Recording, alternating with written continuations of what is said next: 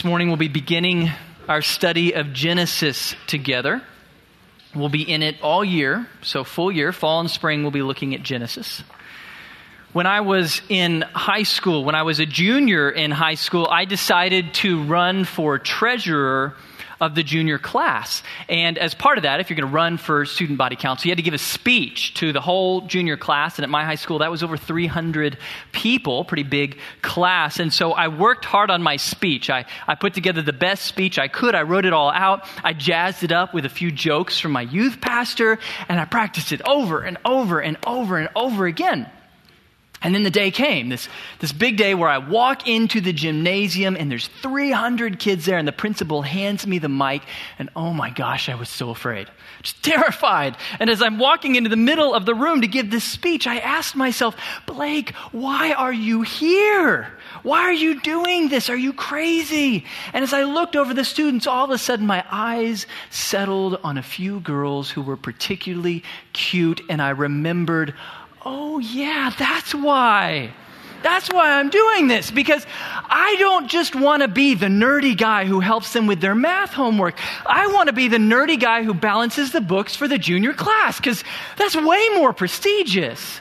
And so I psyched myself up. It's time to do this. Grab the mic, give my speech. I won the election. It was a really good day for me. Now, I didn't get any dates out of it, but at least those girls knew my name for one day, and that made it totally worth it.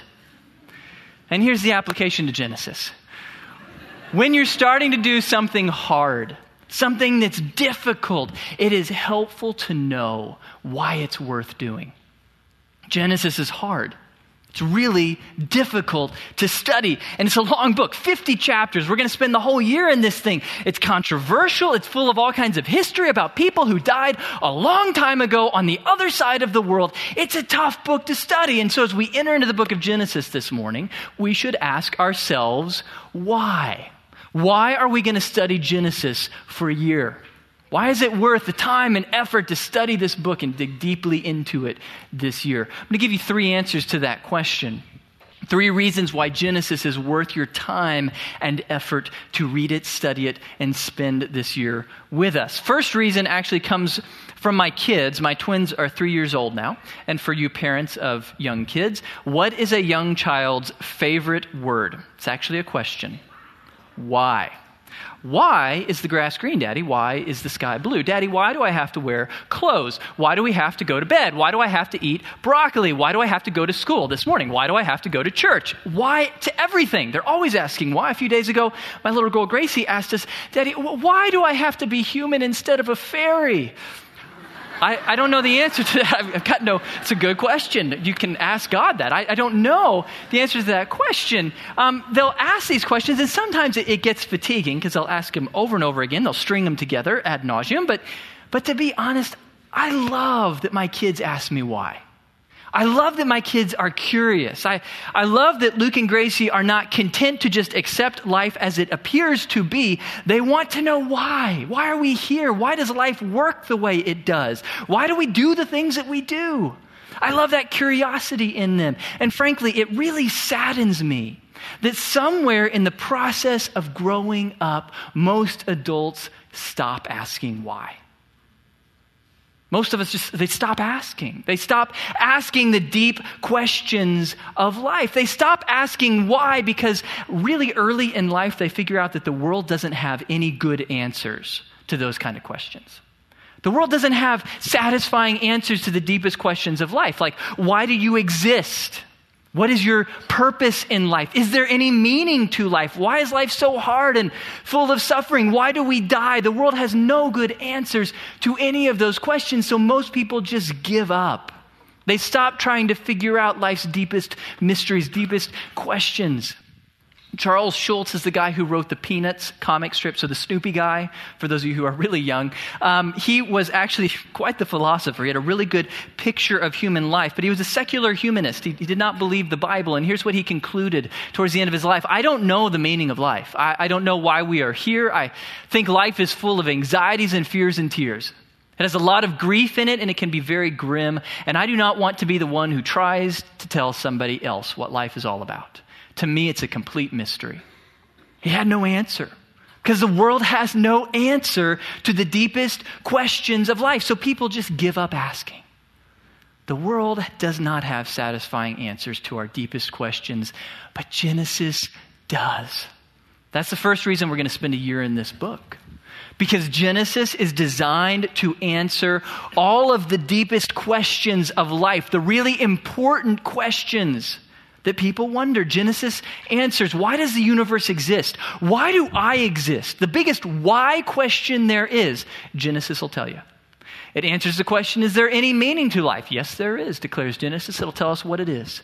Is there a God, and can I know him? Does God love me? Does he even like me? Genesis will answer that. Why is my life so hard and painful? Why do we have to die? Why did Jesus have to die?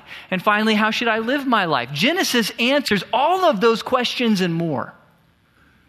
The deepest, biggest, hardest questions of life, Genesis answers. It's the answer to all the questions that our world has given up hope of ever answering.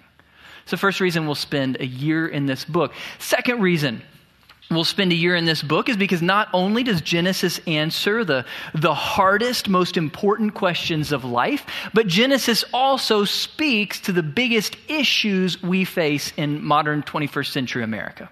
All the big issues that you guys are, are reading about online, that you're talking about at school or at the workplace or in your family, all of those issues come up in Genesis. Genesis speaks to all the big issues of our lives. It's going to talk to us about marriage. How do you define it? How do you have a good one?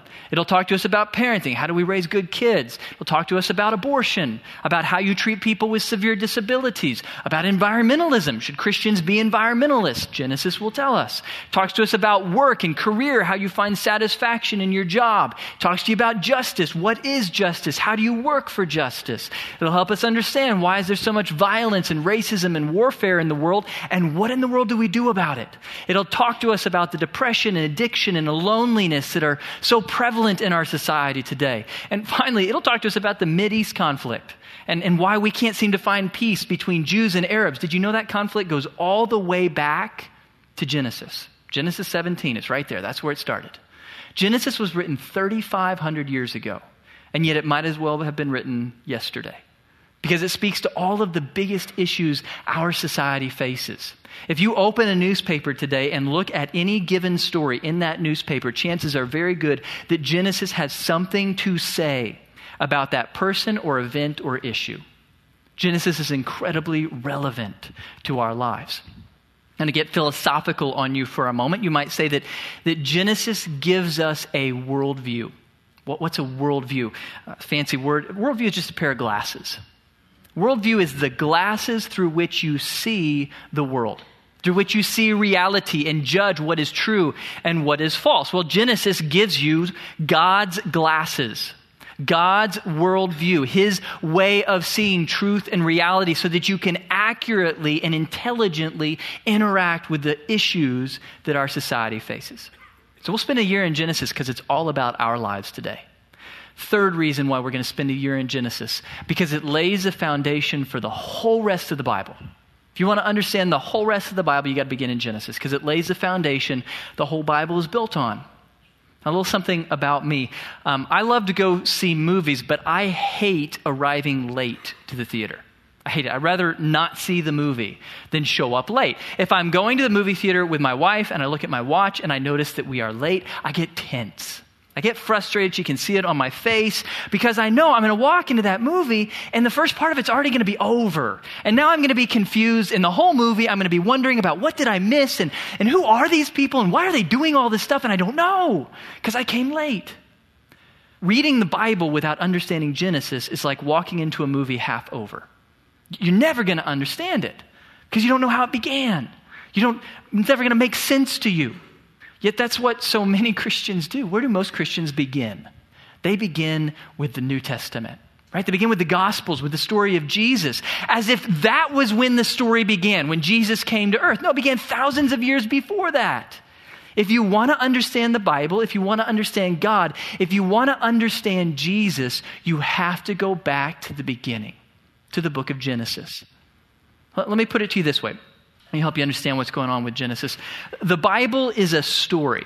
You may not have ever thought of the Bible like that. The Bible is not just a, a collection of sixty-six random books that happen to make it into this thing. The Bible is one story, one overall unified story that spans all of human history. And so, like any good story, the Bible has, has a plot. All stories have a plot, and looks something like this. I don't know if you've ever thought about how a story works. Every good story, whether a novel or Harry Potter or a movie, or any good story, it begins in a happy place. Got a happy introduction. Things look good. But then something bad happens. There's a crisis, a plot complication. Things go downhill. And then the bulk of the story is the struggle to fix what broke that culminates in a climax, in a resolution that gets you back to happy days at the end of the story. Well, the Bible is a story, so this is how the Bible works. This is the story of the Bible. The Bible begins in the garden. The world is made by God. But then, very short time later, humanity blows it. The world is ruined by the crisis of sin. Things are broken. And then the bulk of the story of the Bible is how God begins to fix what we broke. How he redeems the world. That struggle culminates at the cross that leads us to the climax and the resolution of the book of Revelation when God remakes the garden and places man back into it. So if this is the story of the whole Bible from beginning to end, then there's Genesis. The whole first third of the story is found in the book of Genesis. That's where the world is made. That's where sin enters the picture and breaks things. That's where God begins this program, this process of redeeming, of fixing what we have destroyed. If you want to understand the Bible, if you want to understand Jesus, you have to begin in Genesis, because that's where the foundation is laid for the rest of the Bible. If you don't understand Genesis, the Bible's never going to make sense to you. In fact, the Bible without Genesis is absolutely pointless. It's senseless unless you understand the first book. So we're going to spend a year digging deeply into the book of Genesis so that we can understand it, so that it can change us and transform us and help us to know our God and our Savior. That's the goal of this fall and this spring. So let's start our study. Let's start it right now. Let's start with the most important question, the question you would ask anytime you're about to pick up a book and read it. What question do you ask? What's the story about? What is this story that I'm reading about? What is Genesis about? What is this story about? So if you walked into a church and asked most Christians, what's the story of Genesis about? Uh, many of them would respond, well, it is about history. The early history of the human race. Or they might respond, well, it's it's about science. It's about how the world was made and how it works. I, I don't actually think either of those answers are correct. I don't think Genesis is primarily about history or science, even though it tells us a lot of historical things and, and even some scientific things. Genesis is not primarily about history or science.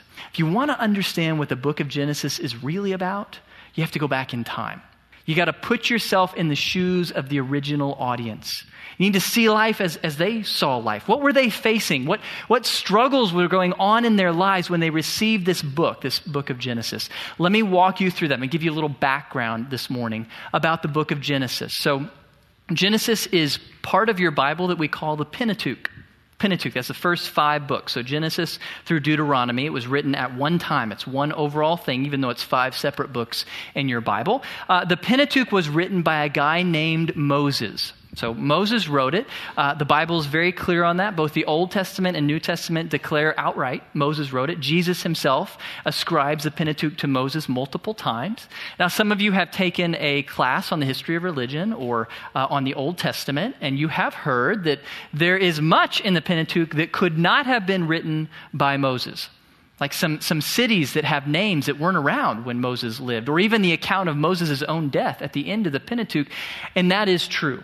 There are sections that Moses didn't write because what happened is God inspired scribes after Moses' time to edit his work and add uh, more modern place names so that people would understand where things are happening and to, to include Moses' death because God wanted people to know how the dude died.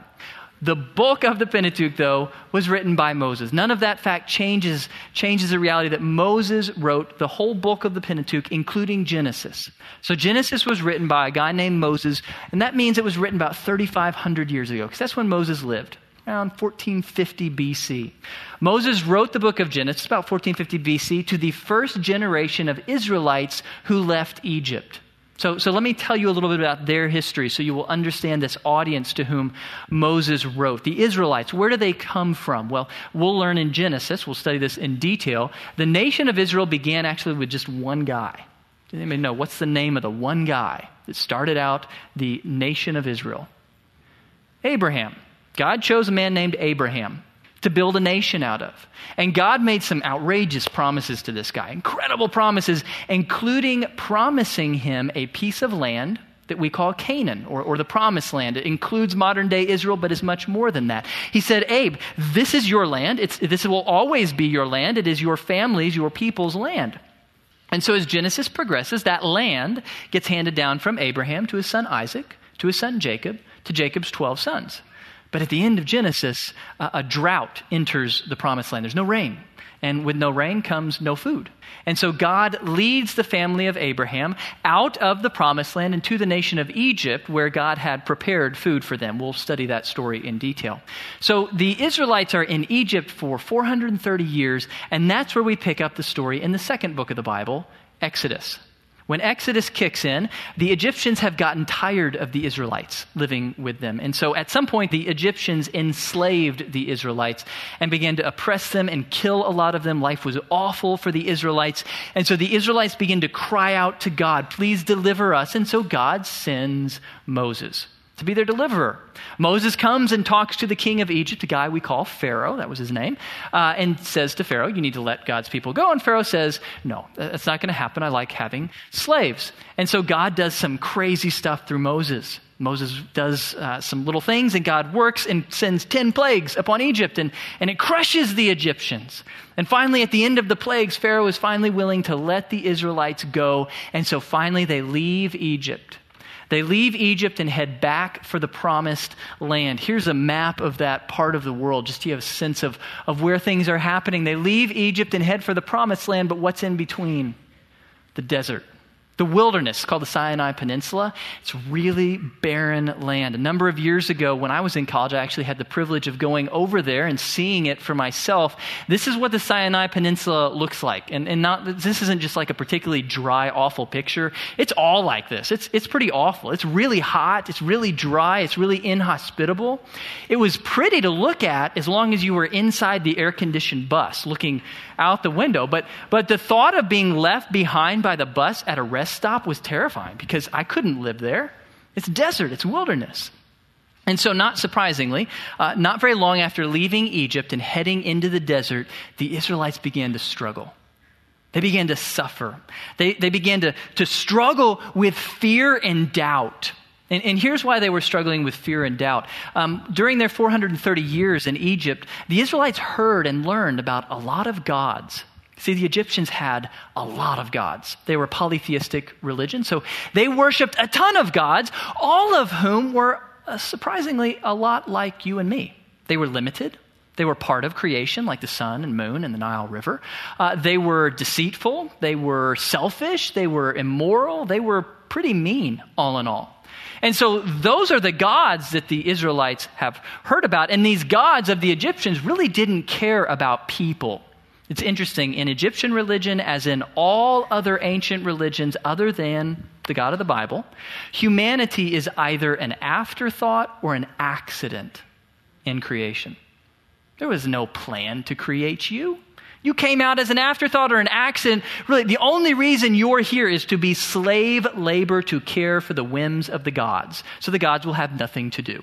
That's why we exist, according to all other ancient religions. And so here are the Israelites going out into the desert, following the God of Moses into an incredibly inhospitable place, and that leaves them wondering, can I trust the God of Moses? Or is he going to be like all the gods of Egypt? Is he just going to leave us to die out here? Or can I trust that he will provide for me, that he will protect me in the wilderness? Can I trust that when I get to the Promised Land and face the massive armies of the Canaanites who outnumber us, can I trust that this God will protect me and deliver me? Can I trust the God of Moses, or is he like all the other gods? That's what motivated Moses to write Genesis.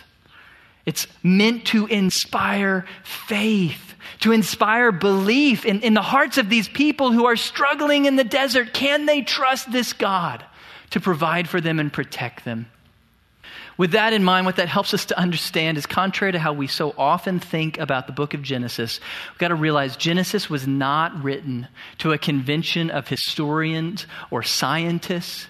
The book of Genesis was written to a people on a journey of faith through a wilderness of struggling and pain.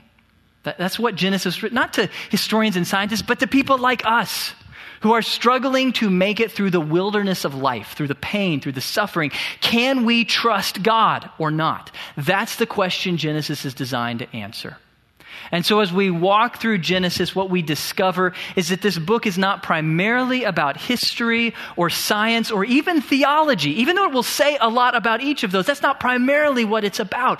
The book of Genesis is primarily about a relationship, a relationship between the one true God and his struggling people. That's Genesis from beginning to end. All fifty chapters are about a relationship. A surprising relationship between one God who is not at all like the Egyptian gods and his struggling, weak, needy people. That's the book of Genesis. All about relationship, and it records the beginning of that relationship. And then it records how that relationship got broken by sin, and then it records how God begins to fix that relationship through Abraham, Isaac, Jacob, and Joseph. All of Genesis is about a relationship. And the book of Genesis tells us about both parties in that relationship. It reveals a lot to us about God and about us. In particular, Moses wants us to understand three things about this one true God. First of all, that he is powerful. That this God is not like the God of the Egyptians. The gods of the Egyptians were part of creation. They were limited. They were weak. That's not your God. Your God is almighty. That's particularly revealed in the first two chapters of Genesis, where the one true God is not part of creation. He makes all things, not even by some work of power, but just by his spoken word. He speaks, and matter and energy come into existence. He is limitless. He has infinite power to create. The God that you meet in Genesis one and two, I love how Umberto Cassuto, you'll see him often, he's one of my favorite commentators, puts it. The purpose of Genesis, particularly the first two chapters, is to teach us that the whole world and all that it contains were created by the word of the one true God, according to his will, which operates without constraint. Throughout the book of Genesis, Moses wants to convince you that your God is without constraint. There's nothing he can't do. There's no problem too big for your God. He creates by speech. You have the power of God revealed particularly in the first two chapters, but that's not, it's not limited to the first two chapters. God's power is displayed throughout the book. So as soon as we get past creation, you're going to see God's power in judgment at the flood and at Babel and at Sodom and Gomorrah. You're going to see God's power to a ninety-year-old woman who he's going to make pregnant, Sarah. It's actually really fascinating. Throughout Genesis, one of God's favorite places to display power is in the womb of barren women. He's going to solve that problem over and over again because he loves doing that. You're going to see God's power supernaturally provide for Abraham, Isaac, Jacob, and Joseph, to supernaturally prosper them. You're going to see God's power towards the Israelites and towards the Egyptians, delivering them from famine and from drought. God's power is throughout the book of Genesis. Moses wanted his audience to understand God is powerful enough to take care of you in the Sinai desert. He can do anything because he is without restraint, without limit. So God's almighty power is the first thing that Genesis reveals to us about him. Second thing that we learn about our God in Genesis is that he is gracious.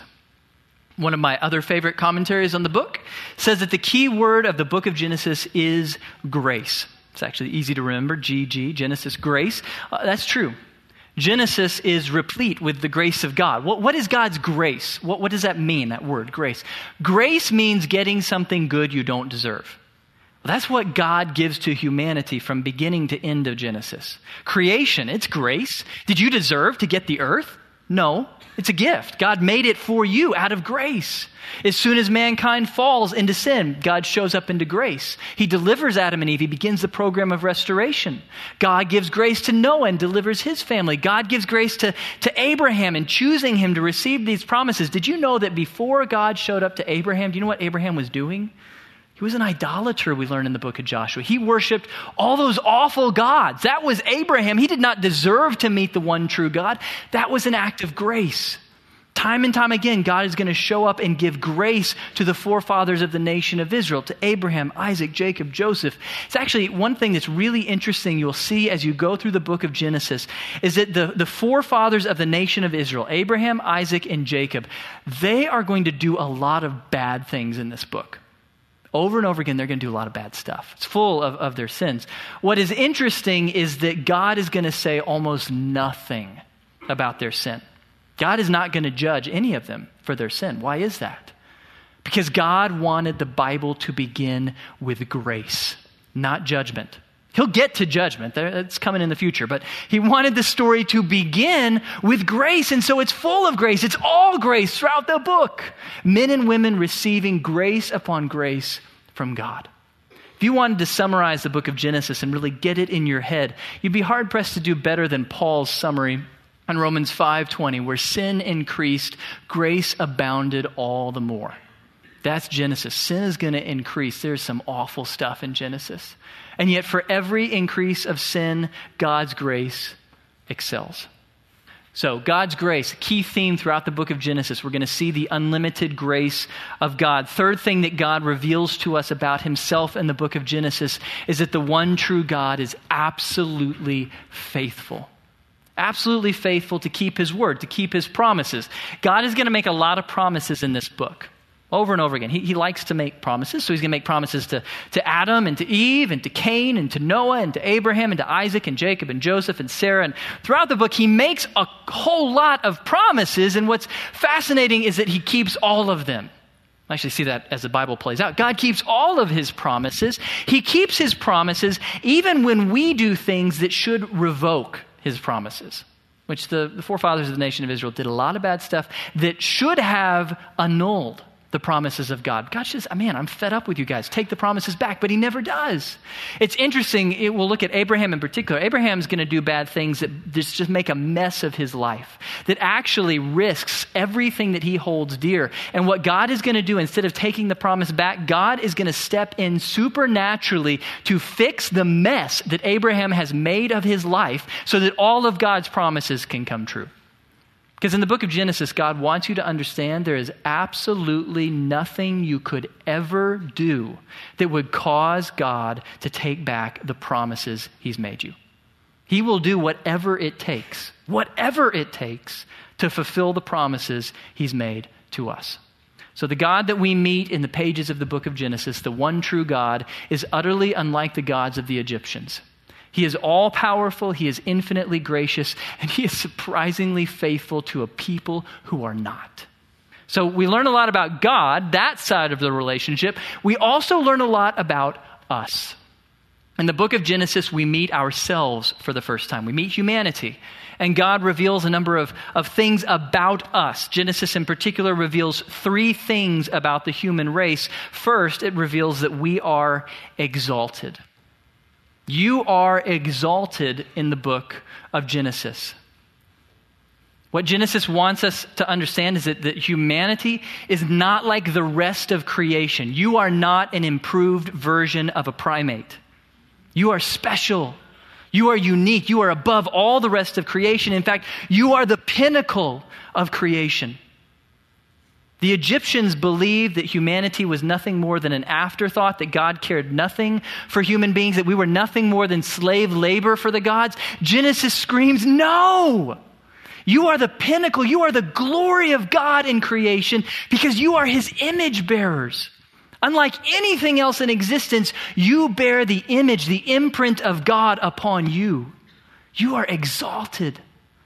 When David meditated upon Genesis one, it led him to write Psalm eight, one of the most beautiful psalms you'll find in Scripture, where he declares, "What is man that you take thought of him, and the son of man that you care for him? Yet you have made him a little lower than God, and you crown him with glory and majesty.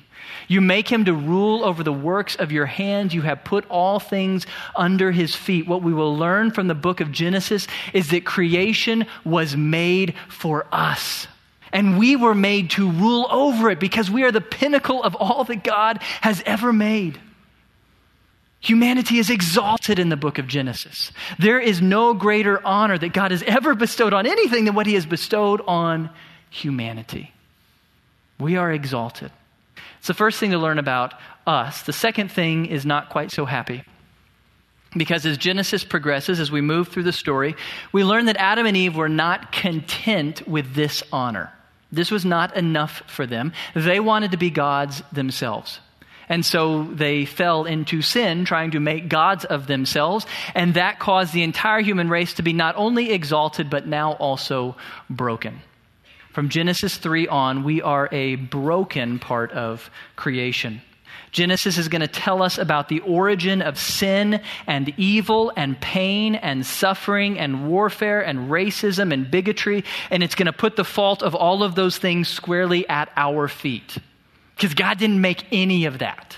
God did not make evil. He did not make sin. That's not his will. That's us. Human beings, we chose to rebel against the grace of God and were broken by sin as a result. It broke every part of our lives. It broke our relationships. It broke everything. And as a result, the story of Genesis is going to have some really sad parts. As we go through Genesis, we're going to see a lot of sin. We're going to see a lot of evil. We're going to see a lot of tragedy as we walk through Genesis. It's actually fascinating if you compare the beginning of Genesis with the end. In the first chapters of Genesis, where is mankind? In the garden. At the very end of Genesis, the last verse of the book, he's in the grave. It's actually the story of Joseph being buried.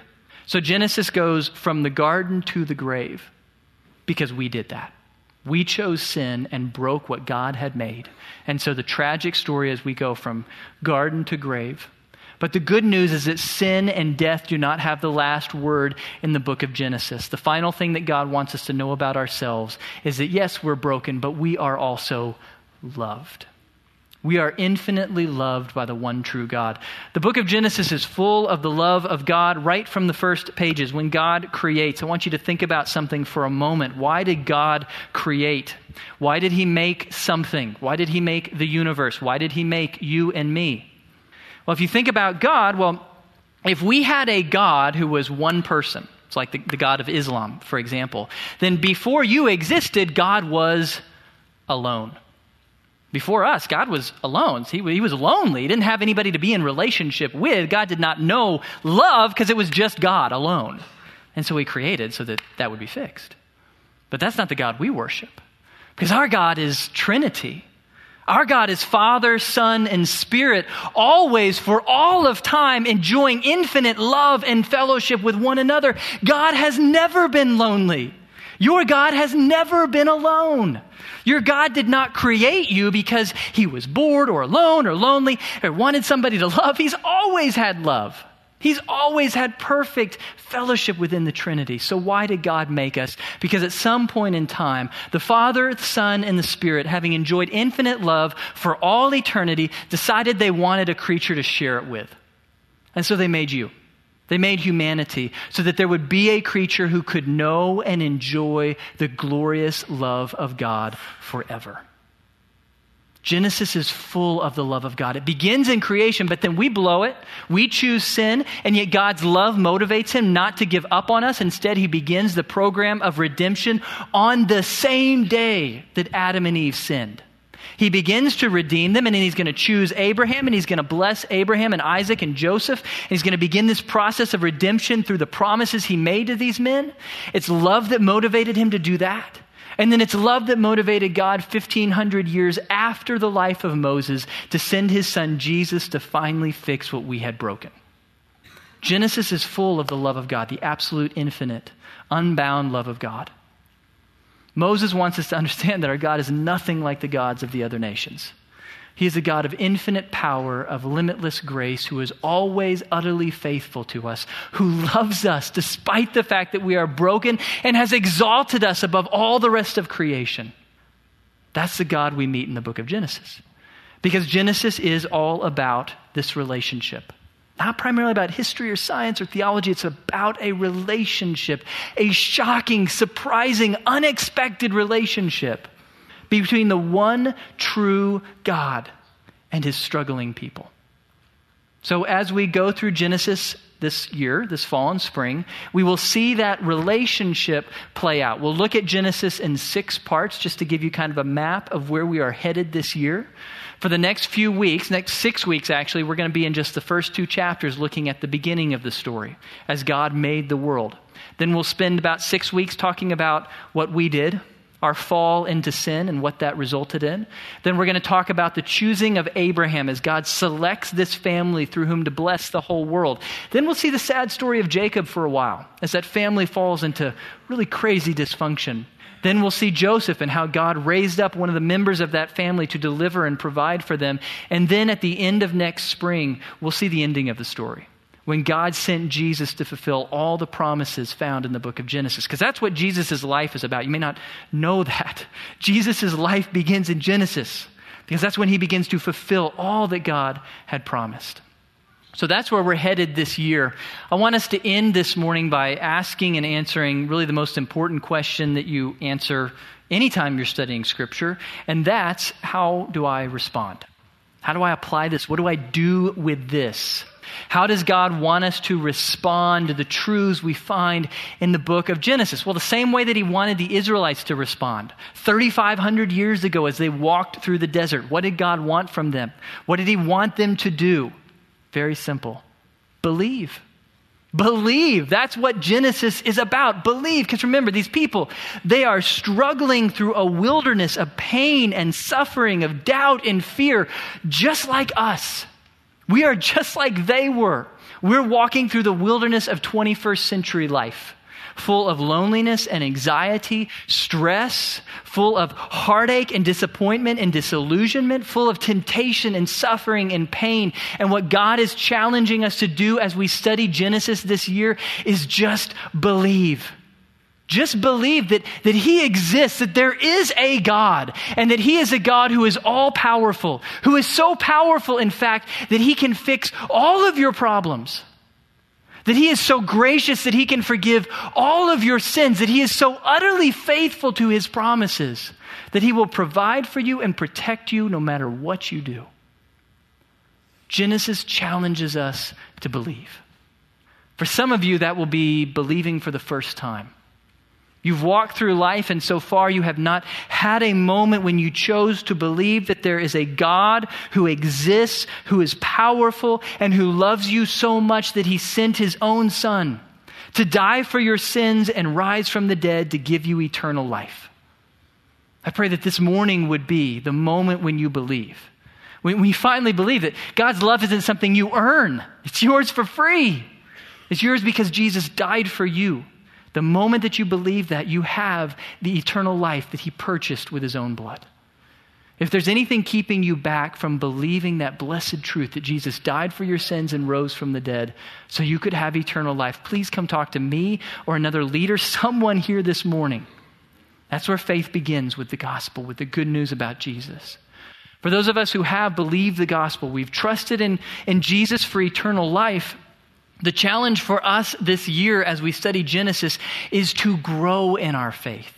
Because that's what the Christian life is about. It's, it's about growing to trust God more and more, to trust him for more parts of your life. Okay, so you have trusted God for eternal life. That's, that's really good. That's most important. But now that you've trusted him for eternal life, will you trust him to, to heal your marriage? Will you trust him to help you find a spouse? Will you trust him to get you through school? Will you trust him to take care of your finances? Will you trust him to watch over your health? Will you trust him to help you find a job? Will you trust him to watch over your kids and protect them? Will you trust him to, to help you overcome that addictive, dark sin in your life? Will you trust him to help you have victory over loneliness or, or anxiety or depression? Will you trust God to, to help you to be courageous, to walk with Jesus no matter what the cost? You've trusted God for eternal life. Now will you trust him with your entire life and every day of it? That's what Genesis is designed to do for us, to grow our faith so that we would believe God more and more deeply with every part of our being. And so to that end, let me challenge you. If you want to grow in your faith in God this year, I want to give you a couple things to think about. First of all, I encourage you to go through Genesis with us. If you really want to understand Genesis, if you want to, to learn about this God in Genesis and grow closer to this God of Genesis, then you can't remain passive. It can't just be, come on Sunday morning and I preach to you and there you go. That's not how you grow in Scripture. You need to invest in it. You need to read it. You need to meditate upon it. And so I want to encourage you to read Genesis with us. Now, if you'd like to do that for next week, read the first couple chapters. That'll get you started. Also, each week, what I'm going to do is a few days before I preach, I'm going to send out a list of the passages to read for Sunday. And then after I preach, I'm going to send out quotes, passages, and questions to ponder and consider to take you deeper in your study of this book. So if you would like those resources that I'm going to be giving during our study of Genesis, you can follow our Facebook page for the church, Grace Bible Church, or follow me on Twitter, Grace Bible Blake, and I will send you those resources. So passages before the sermon, questions and quotes after the sermon to take you deeper into your study. Don't be passive. Invest in Genesis. You'll never understand Jesus until you learn Genesis. Okay, so read and study Genesis with us this year. Second thing I want to encourage you to do is while you're here at Grace, get connected with other believers. See, this thing we call faith. Um, faith isn't designed to grow in isolation. I don't know if you've ever thought about that. God designed faith to grow in community. Our faith grows when we spend time with other believers, other people who believe. As we spend time with them, it helps encourage all of our faith to grow. That's why there's no such thing in the Bible as a Lone Ranger Christian. It's not how Christianity works. There's no Lone Ranger Christian, because if you try to do life on your own, guess what happens? Your faith withers and you get owned by this world. Because you get beat up. That's not how life was designed to be lived. You must live it in community with other believers. So get connected in some kind of small group. That may be through an organization on campus, maybe through your sorority or fraternity, or we'd love it if it's with us. We would love to have you join us. Now, we've seemed like a big church. We're actually kind of just a, a big church of small groups. Lots of small groups of believers doing life together, growing in faith together. So if you would like to join us and get connected here at Grace, we gave you uh, this fancy little card this morning that says get connected at the top. Hopefully you got it. If you didn't, there's lots more, I assume, in the foyer, unless we ran out, because I, I don't think we anticipated this this morning. So get connected. It gives you lots of details about how you can join a small group here at our church and get plugged in and grow in your faith. If you don't have one of these, that's okay. Just go to our website, grace dash bible dot org. Click Get Connected. It will walk you through all the different small group options, and you can choose one that works for you. Or a new thing that we're going to do this morning, you'll notice as you walk around that there's a lot of people that have a sticker on their shirt that says, ask me how to get connected. They really want you to ask them how, how to get connected here at Grace, not disingenuous. They, they want you to ask. They're leaders who happen to lead small groups here at Grace. They're a resource for you. They can help you to, to know how to get connected at our church. So look for someone with a Ask Me How to Get Connected sticker. Get plugged in, whether at Grace or somewhere else. Get plugged in with other believers, because that is how you grow faith, in community with other followers of Christ. Let's pray. Heavenly Father, we thank you and praise you for the book of Genesis, and we thank you for the God that it reveals to us. We thank you that you exist, that you are not a myth, you are not a fairy tale, you are real. We praise you that you are all-powerful, that you are limitless and without restraint. We praise you that you are gracious to us, that you give us what we don't deserve. We praise you that you are always faithful to us. We praise you that you love us and have exalted us. Even though we are broken, we praise you, God, that your grace sent your Son to die for us and set us free from our sins. So, Father, we, we lift up everyone in this room, Lord.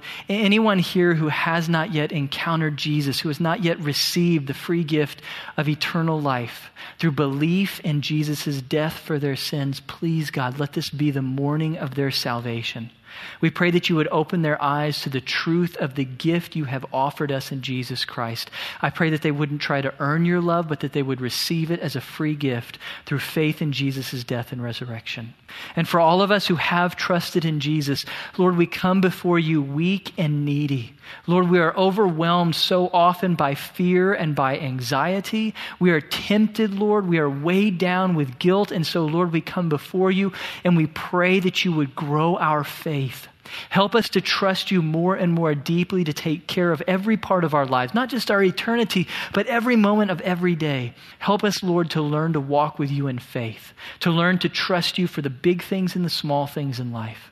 I pray that our study of Genesis would transform us, that you would grow us as a people who believe more and more deeply in you and are willing to introduce you to other people. I pray, Father, grow us in our study this year. In the name of your Son and for his glory, honor, and exaltation, we pray. Amen.